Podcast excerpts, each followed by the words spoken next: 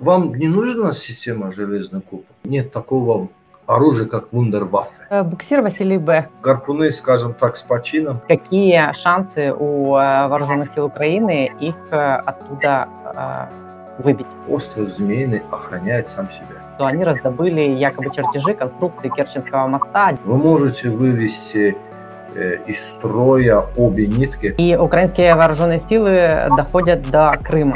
Тут надо поймать грань, поймать момент. Лукашенко отдаст такой приказ? Такой сценарий становится все более явным. Они хотят Украину целиком. Как закончится эта война? Российская Федерация примет политическое поражение. Отстранение Путина от власти? И это в том числе Россия убирается вообще с украинской территории, включая Крым?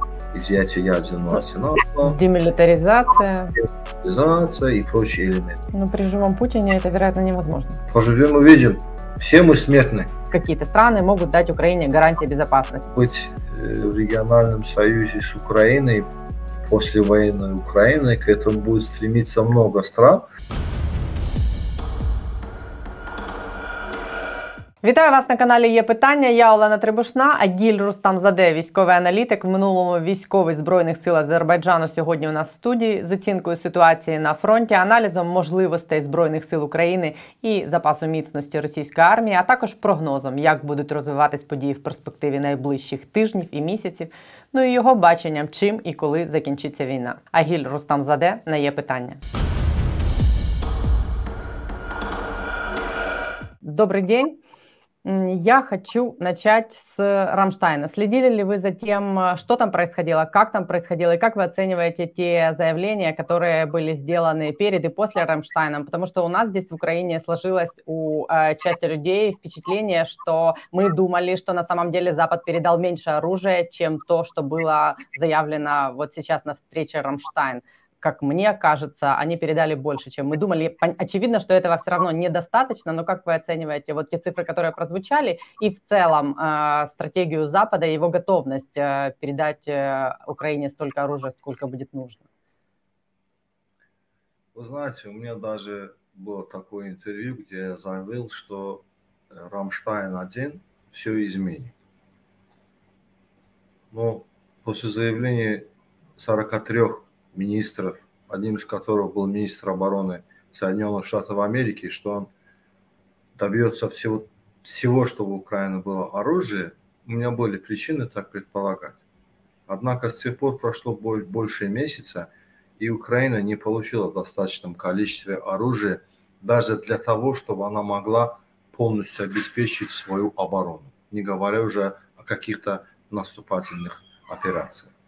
Поэтому я тоже прихожу к выводу, что судить по количеству оружия, по количеству боеприпасов, которые предоставляется Украине, надо судить э, по боевым действиям, по наличию этого оружия в рядах украинской армии. Потому что политики часто делают заявления, которые противоречат друг другу. Э, Тогда, когда вы видите то, что сейчас происходит э, на поле боя, как вы оцениваете ситуацию в целом и э, насыщенность оружием украинской армии, скажем так?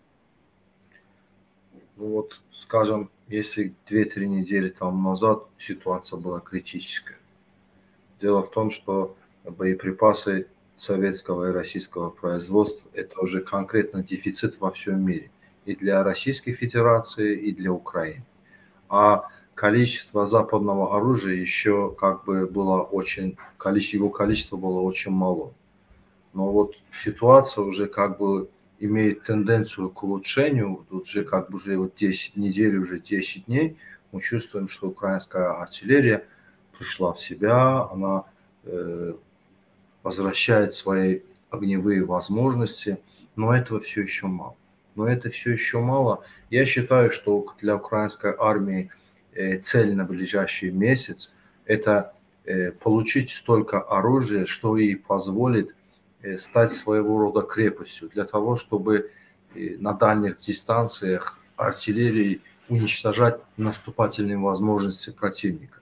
К сожалению, вот где-то до недели, 10 дней до этого, до, до этого периода, до нашего интервью, украинская армия достигала это путем жизни своих военнослужащих.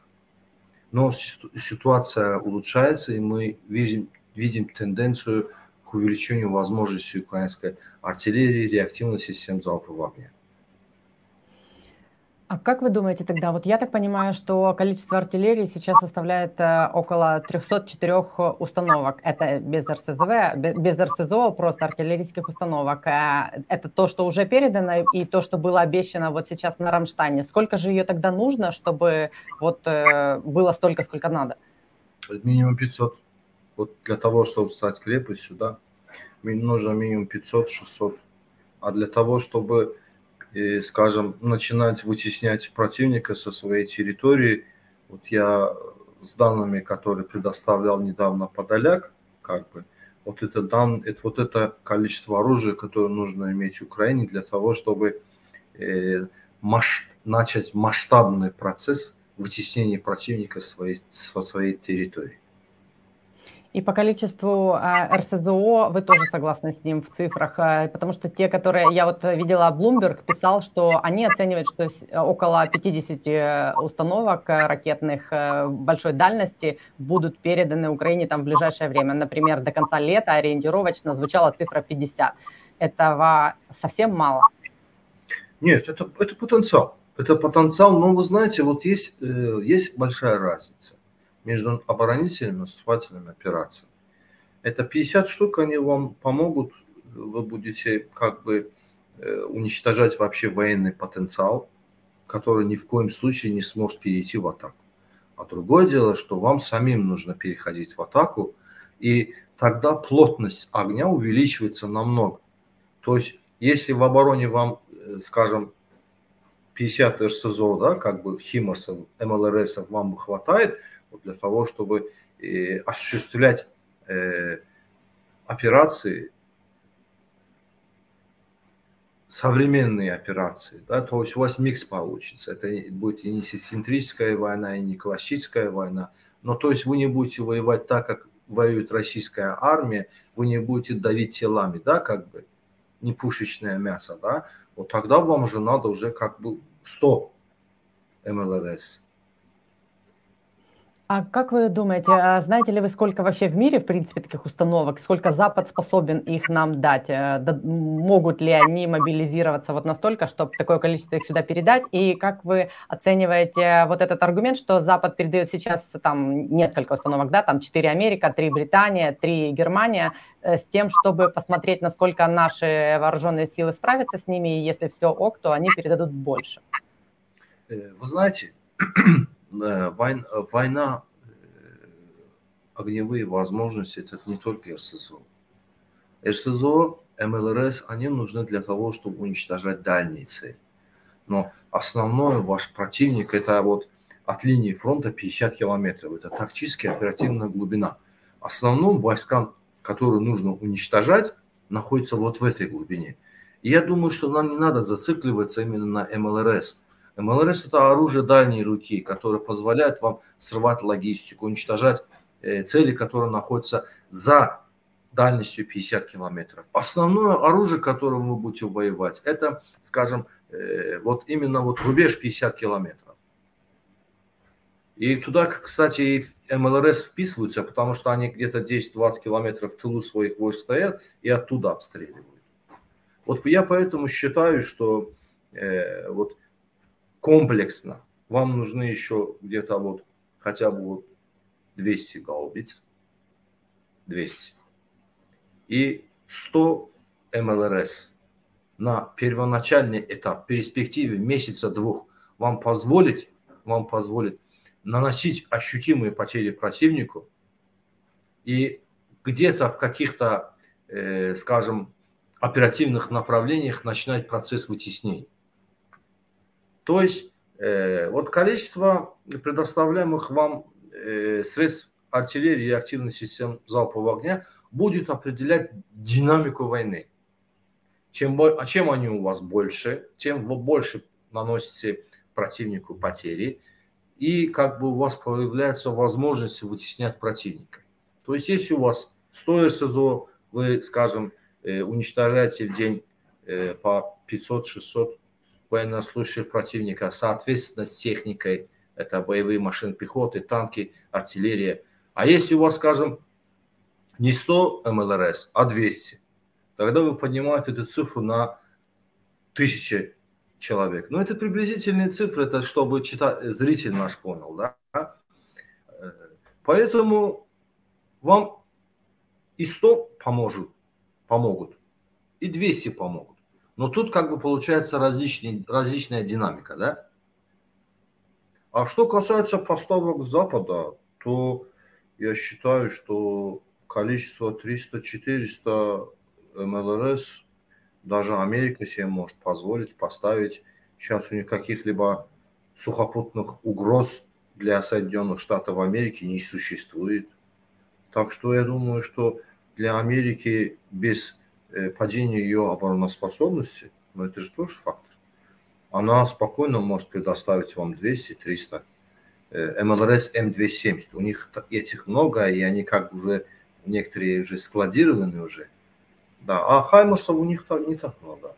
Хаймерсов они не так много. Ну, между Хаммерсом и М270 не такая большая разница. Наоборот, М270, хотя она и старая модель, но она, скажем, берет 12 ракет, а Хаймерс берет 6 ракет в пакете.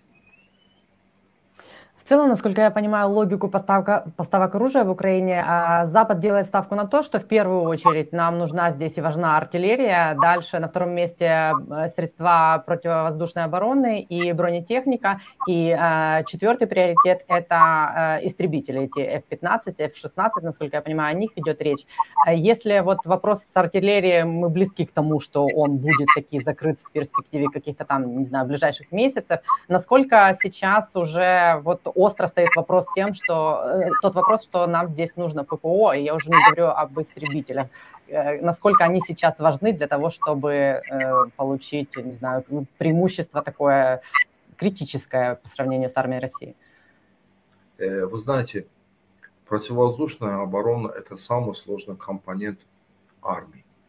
Это воюет целая система, которая привязана друг к другу. И, скажем, получив зенитный ракетный комплекс «Ирикс», вы не привяжете его к вашей противовоздушной обороне страны. Но вы можете локально решить какую-то проблему на каком-то участке.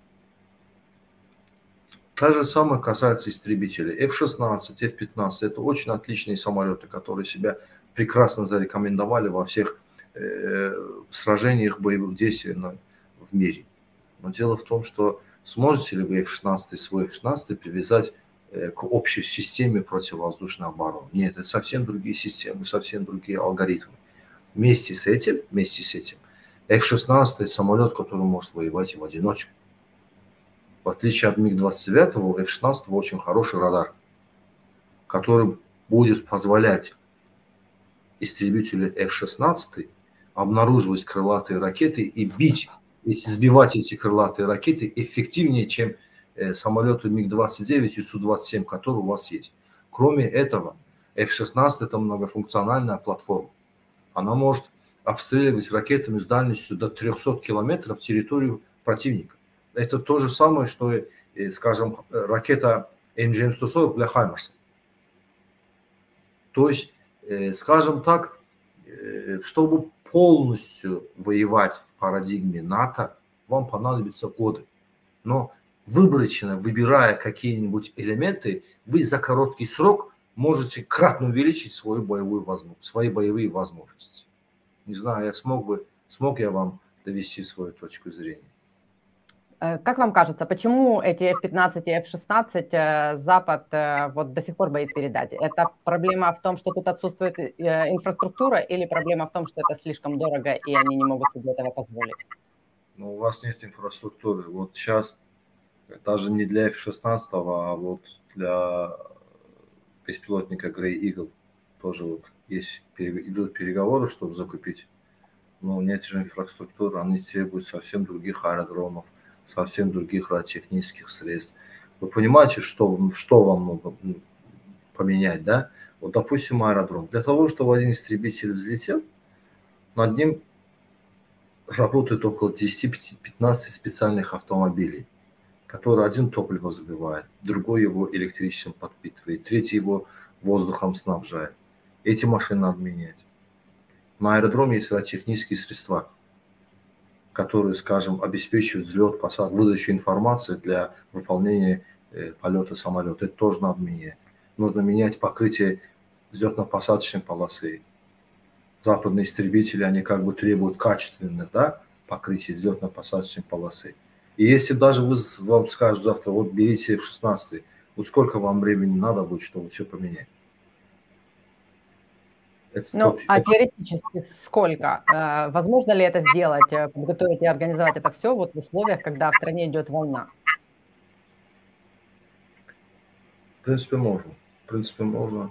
Вам нужно будет, скажем, использовать, если с гражданских аэродромов использовать, я думаю, что это можно сделать в течение месяца, двух-трех. Есть компании, которые занимаются обеспечением полетов таких самолетов, как F-15 и F-16. То есть переучивать водителей этих специальных автомобилей, находить тех, технический состав, инженерный состав, который будет выполнять технические работы на этих самолетах, это уже не надо будет. Вам нужно будет переучить летный состав э, в, в течение трех четырех месяцев. А гражданские аэропорты, они могут с этих самолетов могут использоваться F-16. Плюс F-16 могут ограниченно использовать инфраструктуру Польши, скажем.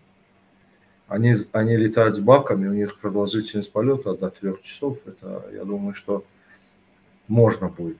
С ограничениями, но можно будет. То есть для начала процесса, для начала процесса, скажем, Э, с гражданского аэропорта в Киеве или, скажем, в каком-то другом городе можно развернуть эскадрилью начать использовать, применять. Но эскадрилья F-16, которая будет, каждый самолет будет брать по три ракеты дальностью 250 километров. Это вы представьте, 36 самолетов взлетают, и там около 100 ракет дальностью 250 километров. Вы получите очень, очень мощный ударный кулак.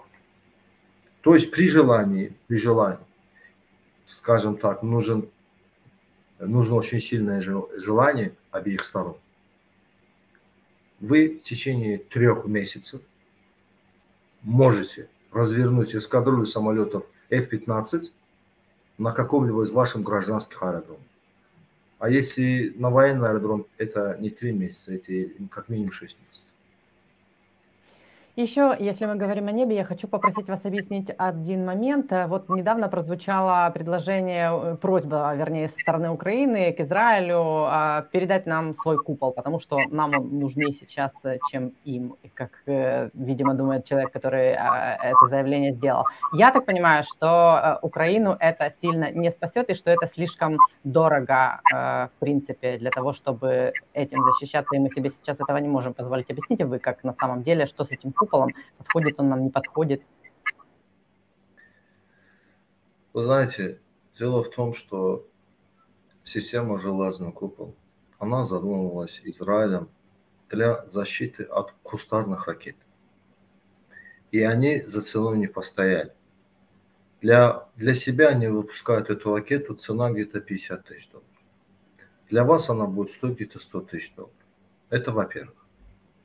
Во-вторых, во-вторых, железный купол – это система, которая провалилась. Семь месяцев тому назад террористическая организация количество, э, массовым запуском ракет, они из водопроводных труб делают. Она истощила запасы ракеты «Железный купол» и начала обстреливать Тель-Авив. Сейчас Израиль, поняв, что «Железный купол» – это не панацея, разрабатывают новую лазерную систему для того, чтобы бороться э, с этими ракетами, ну, дешевыми ракетами. То есть вы уже как бы шаг назад да, делаете, да? А вам не нужна система железный купол? Для того, чтобы бороться с, с такими ракетами, как установки «Град», как установки «Ураган», есть э, дешевые системы.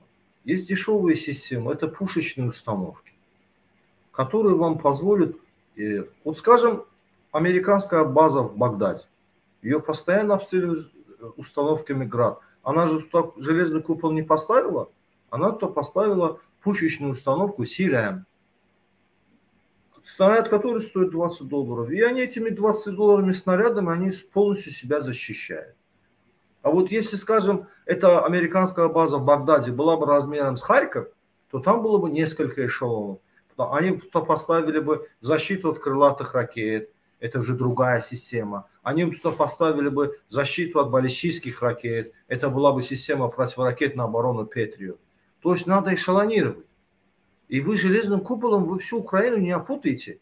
Израиль маленький, они три системы купол туда поставили и подумали, что они всю, весь Израиль это самое как бы, да, будут защищать. А вы представьте, как всю Украину этими железными куполами можно защищать. Или, скажем, как обеспечить противоракетную оборону такой страны, как Украина. Петриот в самых лучших модификациях, зона ее поражения – это круг э, диаметром 50 километров. Сколько вам Петриотов надо? Противоракетная оборона, противовоздушная оборона – это очень архисложная задача. В мире нет такой страны, которая обеспечивает себя противоракетной противовоздушной обороной на 100%. Это требует очень треб... тонкого подхода. И почему в Украине зацикливаются именно на железном куполе, который 7 месяцев тому назад провалился, я не совсем понимаю. Ну, очевидно, потому что не совсем понимают, как это функционирует. А звучит это так, как будто бы это панацея и накроет всю Украину, и, и спасет от ракет, и от всего. Нет, абсолютно. Нет, абсолютно. Ну, поэтому я хотела, чтобы вы это объяснили. Миллиарды долларов тратит Саудовская Аравия, и она не может себя защитить. Против чего? Против, скажем так, устаревших иранских ракет. Это не Искандер, это, скажем, база его, это СКАД, советский СКАД. Вот от таких ракет иногда Патриот пропускает такие ракеты. А мы с вами говорим о каком-то железном куполе. А, теперь давайте про море. А, сегодня появилась новость, что вооруженные силы Украины э, як це називається, поцілили, э, сбили, да, э, ракетой «Гарпун» еще один корабль. Да, да, уничтожили. Да. Э, Василий Б. По той информации, что мы имеем, так гарпуны, скажем так, с почином. Вы сказали свой вопрос, я вас слушаю.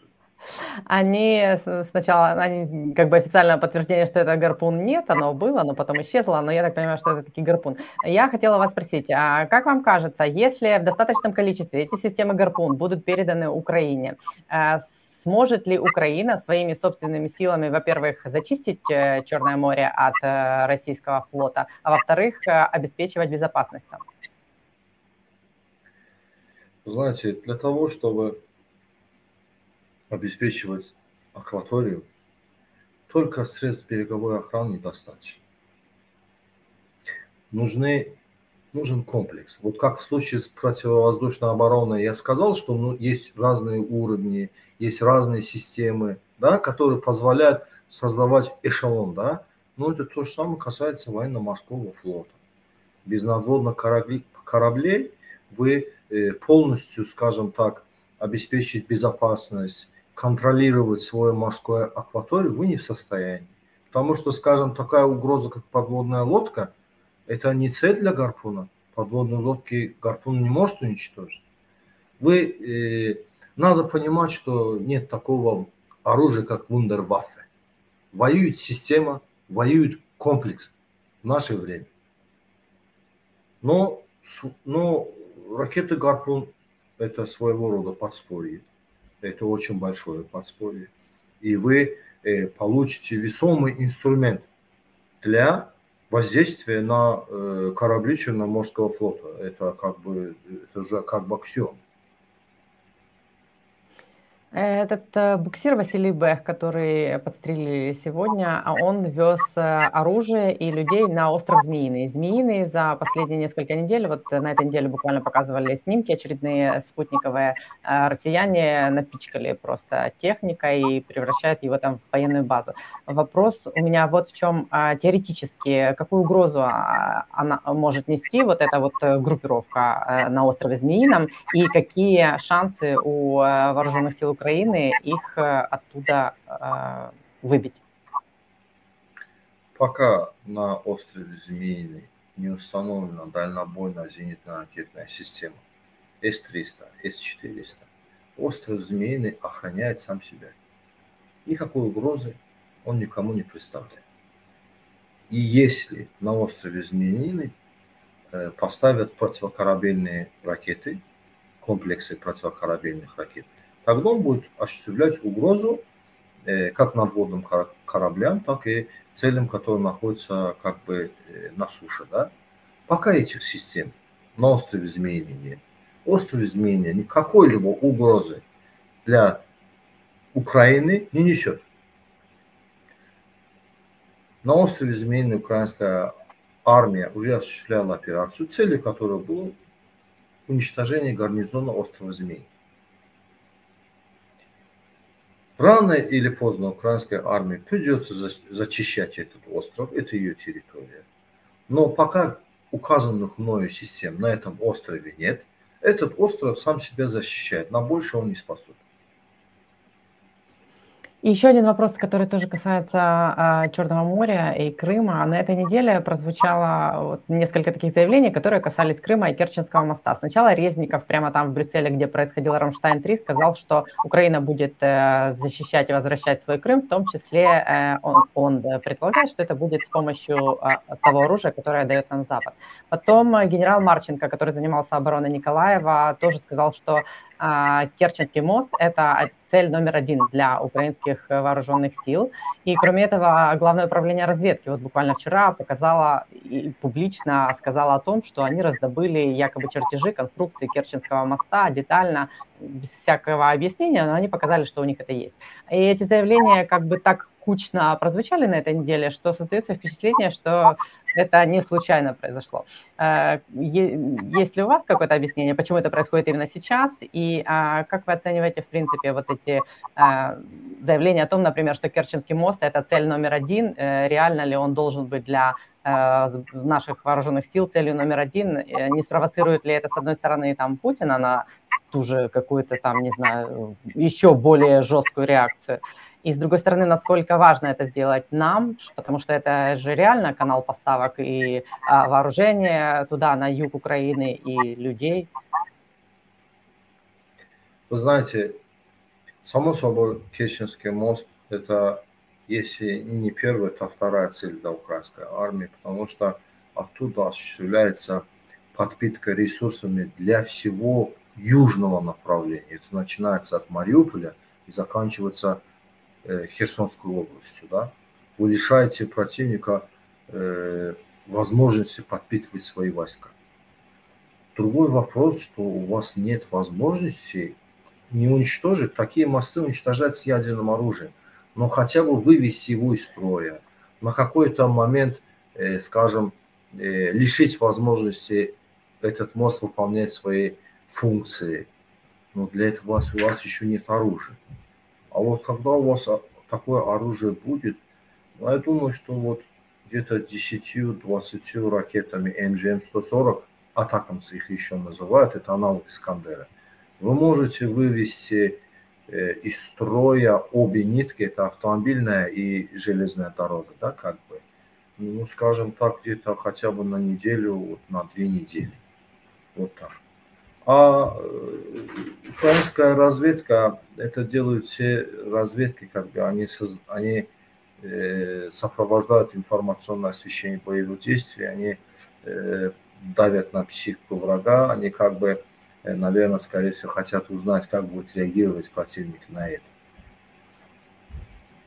Как вы оцениваете сейчас в целом ситуацию э, на юге Украины? Насколько там сильно русские окопались? Э, как сложно их будет оттуда э, украинским вооруженным силам э, вытеснить э, в случае контрнаступления? Вот для того, чтобы, скажем, есть разные точки зрения.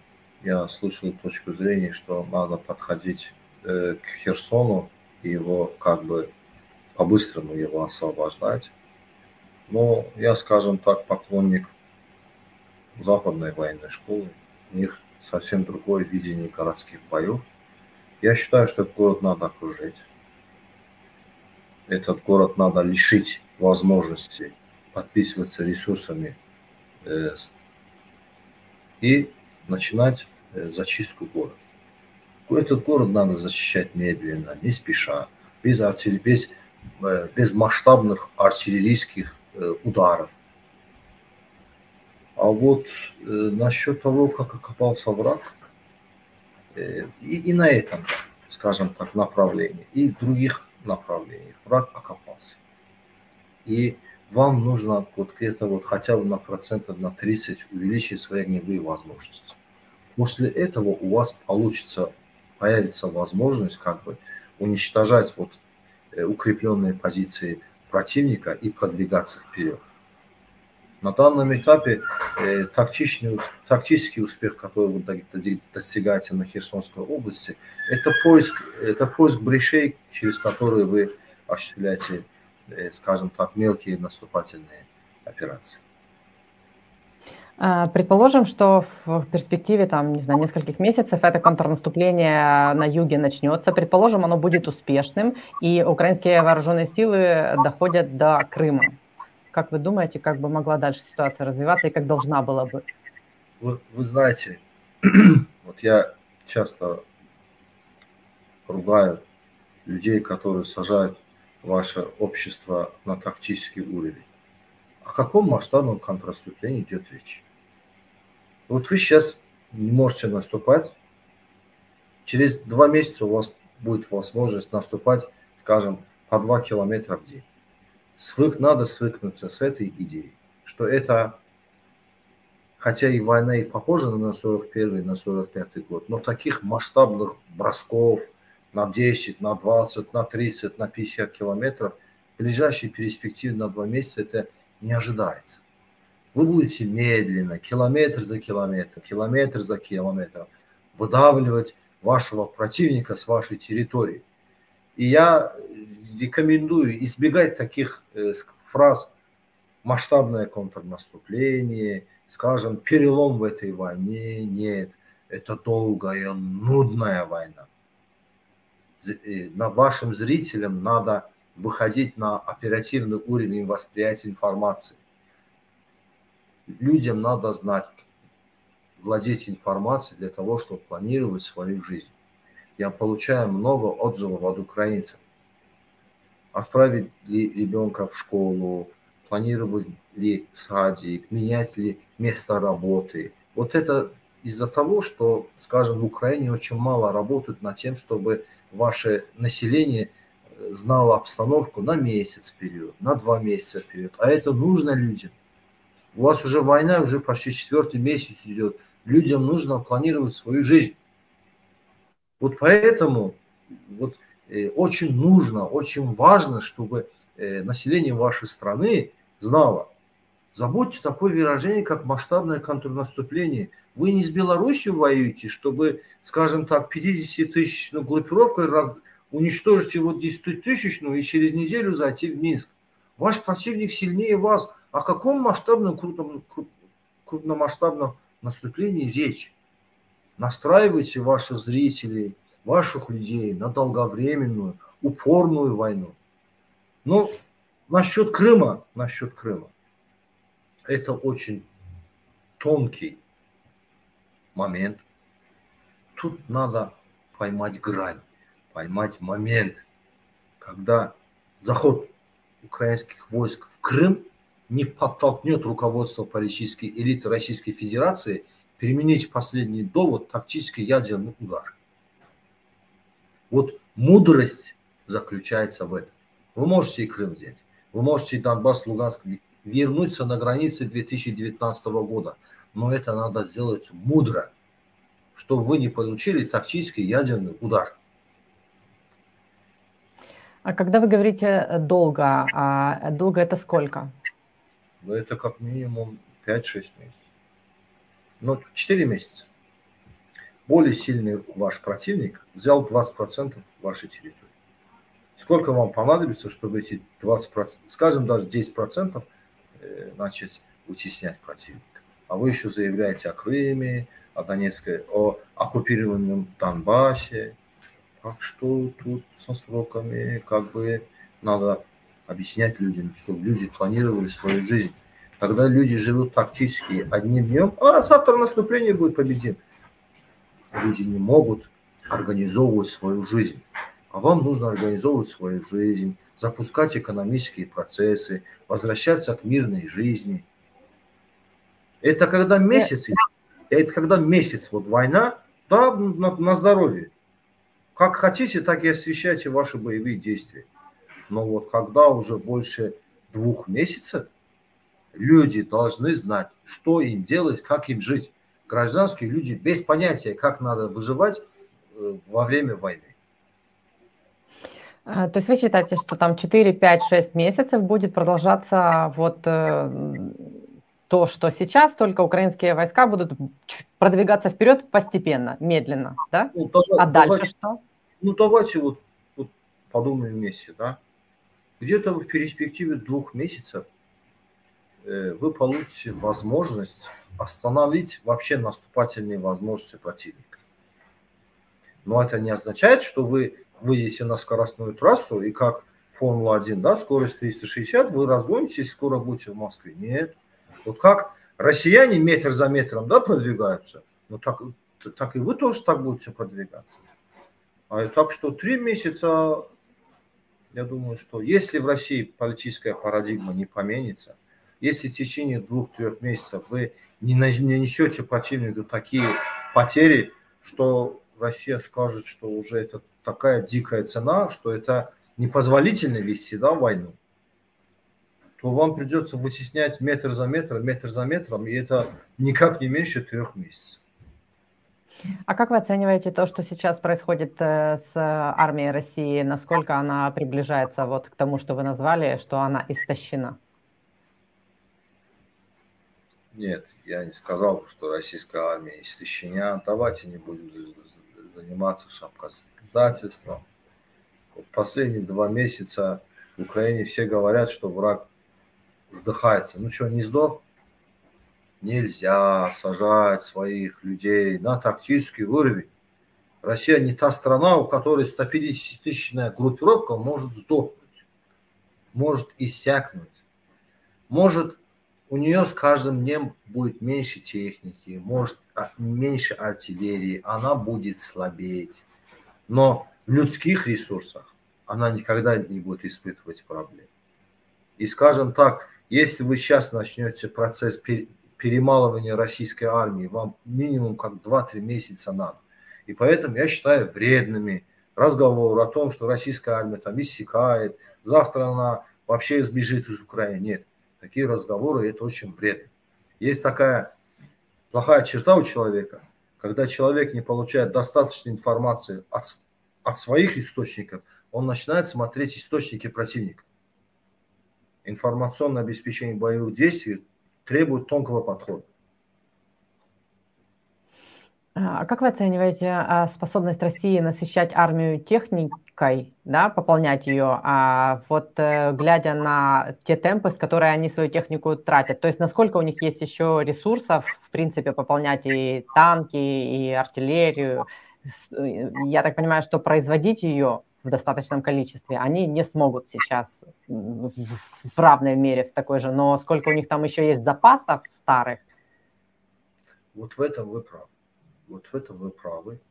Они реально теряют возможности снабжать именно техникой. Потому что э, те танки, та артиллерия, которая у них хранилась, ну, скажем, они смогут вытесить 10-15% но это 10-15% это немало, скажем, 500 танков. это, скажем, 300 танков. То есть в перспективе месяца-двух у них будет возможность пополнять техникой. И именно надо наносить э, удары по противнику, именно выкашивая его технику. Потому что это его ахиллеса пята. Он не будет в состоянии, в отличие от Украины, да, он не будет в состоянии восполнять свои потери в технике, в артиллерии, в реактивной системе залпового огня, в самолетах. Вот это именно ахиллесова пята российской армии, на которую украинская армия должна давить. И ее возможности с каждым днем все меньше, все меньше и меньше. Вы сказали о Беларуси, а, о том, что а, это не Россия. А вот на этой неделе опять встал вопрос а, о том, что оттуда возможно нападение. Совет безопасности Украины поручил провести проверку боеготовности в областях, которые граничат с Беларусью, на предмет того, что ну, эта угроза существует и она реальна.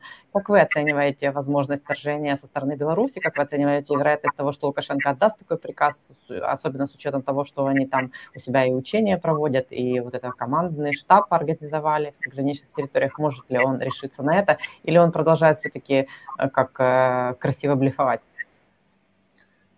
Вероятность того, что в Беларуси начнется вторжение в том или ином виде. Это может быть и вторжение армии, а также может быть вторжение Э, ее ограниченных компонентов отдельных боевых групп. Такой сценарий становится все более явным. С ростом неудач российской армии.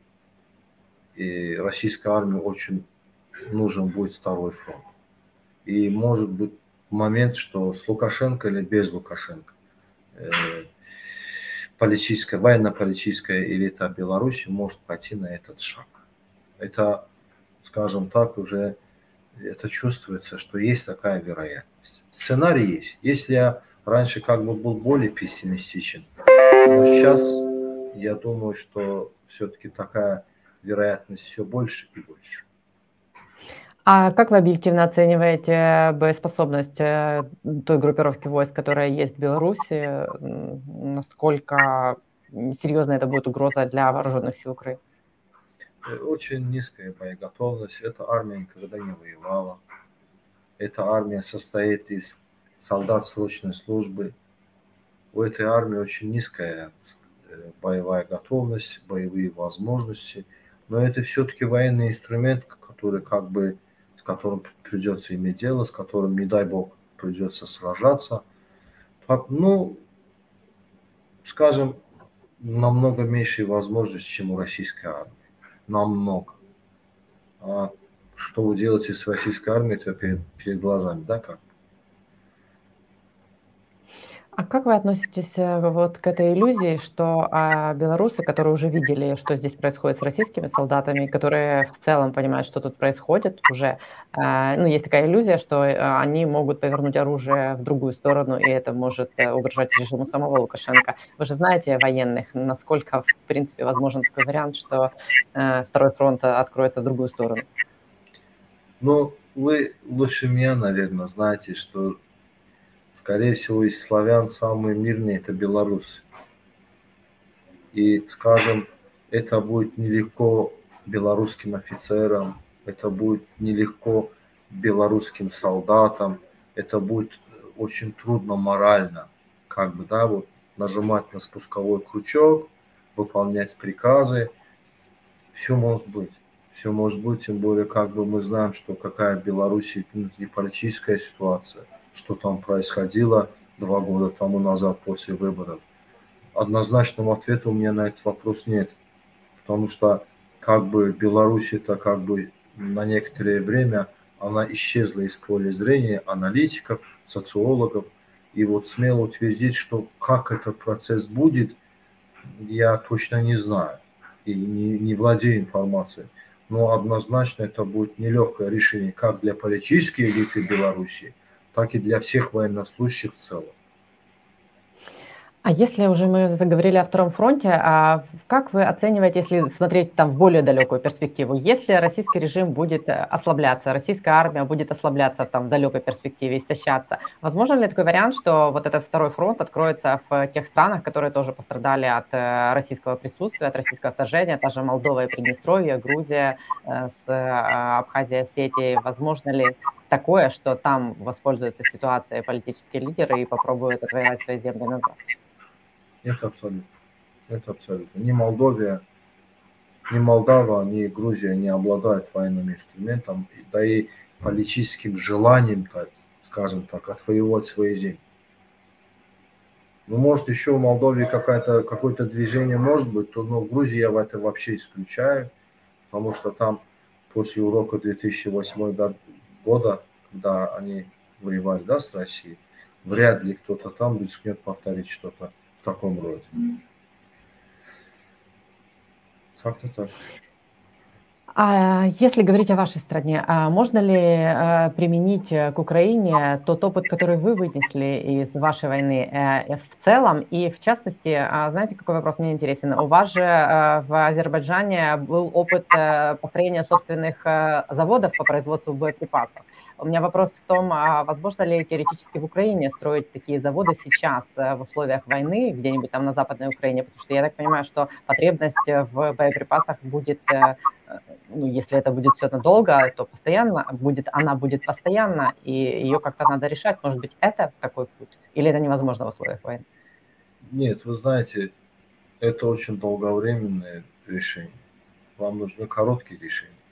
А тот путь, который вы говорите, это долговременное решение, это год.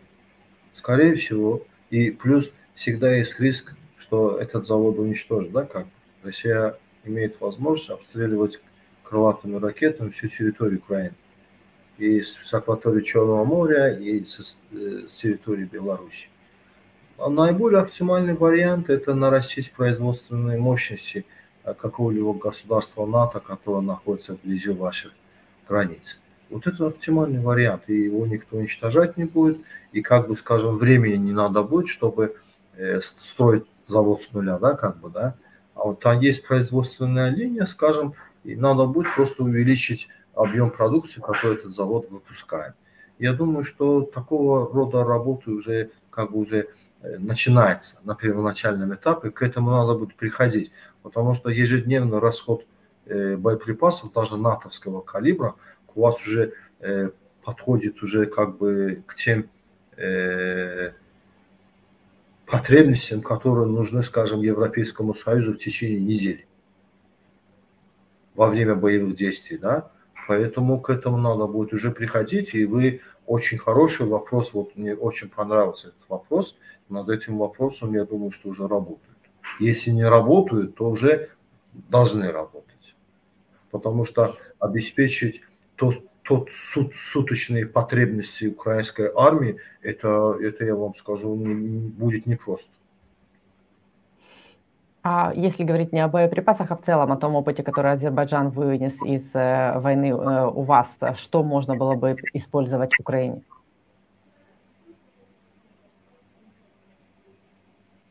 Надо подумать. Надо подумать. Вы знаете, нет коротких решений. Нет коротких решений. Но вместе с этим, вместе с этим, я думаю, что э, единственное короткое решение, что может сделать Украина, это война мобильной группы. Мобильная группа как раз это очень хороший инструмент, который позволяет, позволяет скрытно и эффективно подходить с различных сторон и уничтожать укрепленные линии обороны над украинской армией, украинскому спецназу надо будет начинать уже работать тактикой мобильной группы. Это очень действенный инструмент для, проникно, для проникновения и уничтожения укрепленных позиций противника. А система вооружения – это долгий процесс. Это, к этому мы не быстро пришли. Вы не успеете. А, как э, вам кажется, какой стратегии сейчас будет военная придерживаться Москва, вот учитывая то, в какой ситуации сейчас э, они находятся, и их войска находятся здесь, в Украине? Э, то, что, ну, и, как вы оцениваете, в принципе, поняли ли вы за эти три месяца, какая, в принципе, была у России цель? Потому что они называли их так много разных, от денацификации, отбросить НАТО, пробить коридор на Крым. Как вам кажется, чего они реально хотели? Э, по-честному, если. И э, как они будут действовать дальше, учитывая то, в каких обстоятельствах сейчас э, армия России здесь? С 2014 года у политического руководства Российской Федерации одна цель. Она цельная. Просто они применяют в зависимости от обстановки экономические, политические, либо военные инструменты. Они хотят Украину целиком. Они хотят из Украины сделать Беларусь-2. Тут как бы уже все ясно и все понятно. А другое дело, что уже как бы максимальные возможности российской армии были месяц назад. И что-либо эффективное, какое-либо, скажем, новое тактическое решение, либо каких-либо инструментов для армии увеличить свои военные возможности я в данный момент я не наблюдаю. Но политические цели в какой-то момент могут привести к тому, что будет заключено перемирие, которое устроит обе стороны. Но это не будет решением российско-украинского конфликта. Это будет решением для э, военной кампании, в которой мы сейчас находимся. А если а, вот так а, глобально посмотреть в целом на ситуацию, и какой сценарий вам кажется наиболее вероятным? Я имею в виду сценарий э, того, как закончится эта война. Скорее всего, эта война закончится политическим поражением Российской Федерации. Страну с ядерным оружием – обеспечить полную военно-политическую победу путем военного разгрома. Это невозможно. Это надо осознавать. Нужно подталкивать Россию путем нанесения ей ощутимых военных потерь, подталкивать Россию к политическому поражению. А вот когда российские политические элиты придут к пониманию того, что эту войну надо заканчивать, что они переиграли, что Россия в такой ситуации, какой она сама оказалась, это невыгодно. Это, это приведет к Российской Федерации, к, к Северной Корее. Вот когда они это осознают, я думаю, что они это могут осознать, когда, вот, скажем, в перспективе трех-четырех месяцев российская армия будет массово уничтожаться на территории Украины, и Украина метр за метр, метр за метром будет подходить к своим границам.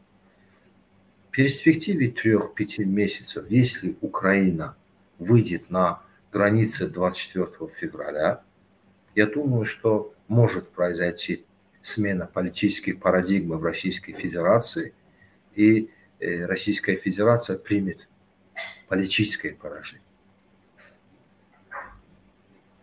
А политическое поражение означает отстранение Путина от власти? И это в том числе. И это в том числе. Но я говорю политическое поражение, не подразумевая, что именно уход Путина. Вместо Путина может прийти человек, скажем, из рядов вооруженных сил, который будет еще жестче.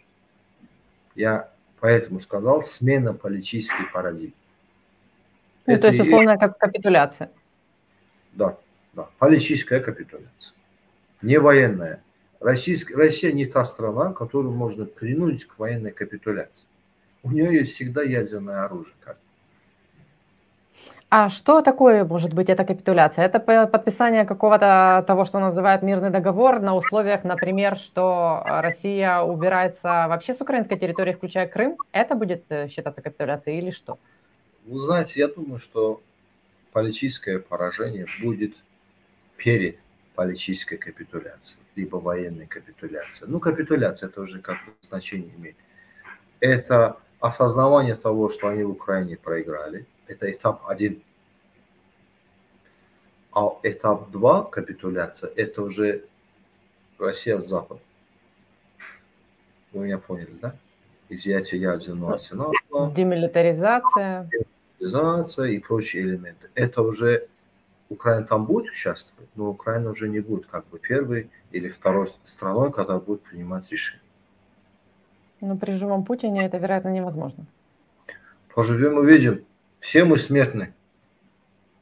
Э, и последний у меня к вам, знаете, какой вопрос? А как вы а, относитесь к тому, а, если говорить об Украине, в каком варианте возможно безопасное будущее Украины? Я имею в виду, в каком варианте э, существования в рамках какого союза? Э, сейчас много говорят о том, что какие-то страны могут дать Украине гарантии безопасности, да? Как вам кажется, возможен ли такой какой-то союз? С кем этот союз может быть? Или это может быть только НАТО, и нам надо стремиться в НАТО?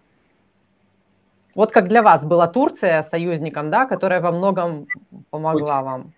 Я всегда как бы стараюсь прагматичным быть, да, не без этих розовых как бы видений, да.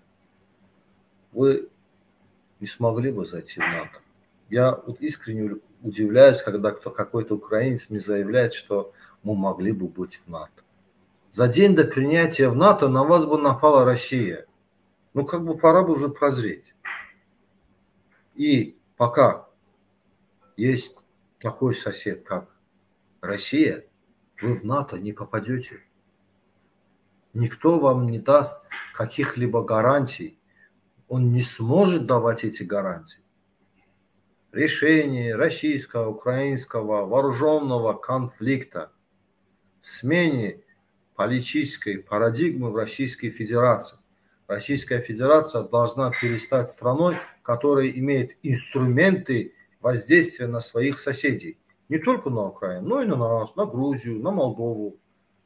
То есть это Россия должна стать демократической страной без ядерного оружия с ограниченным количеством вооруженных сил, как минимум. Э, ну, а после капитуляции России уже, в принципе, будет неважно, в рамках какого э, союза э, с точки зрения безопасности будет существовать Украина. Это уже, знаете, зависит не только от Украины. Потому что Э, миры всегда после больших войн как бы переформатировались, изменялись. Мы зашли в такую эпоху, что э, будет новая система глобальной безопасности.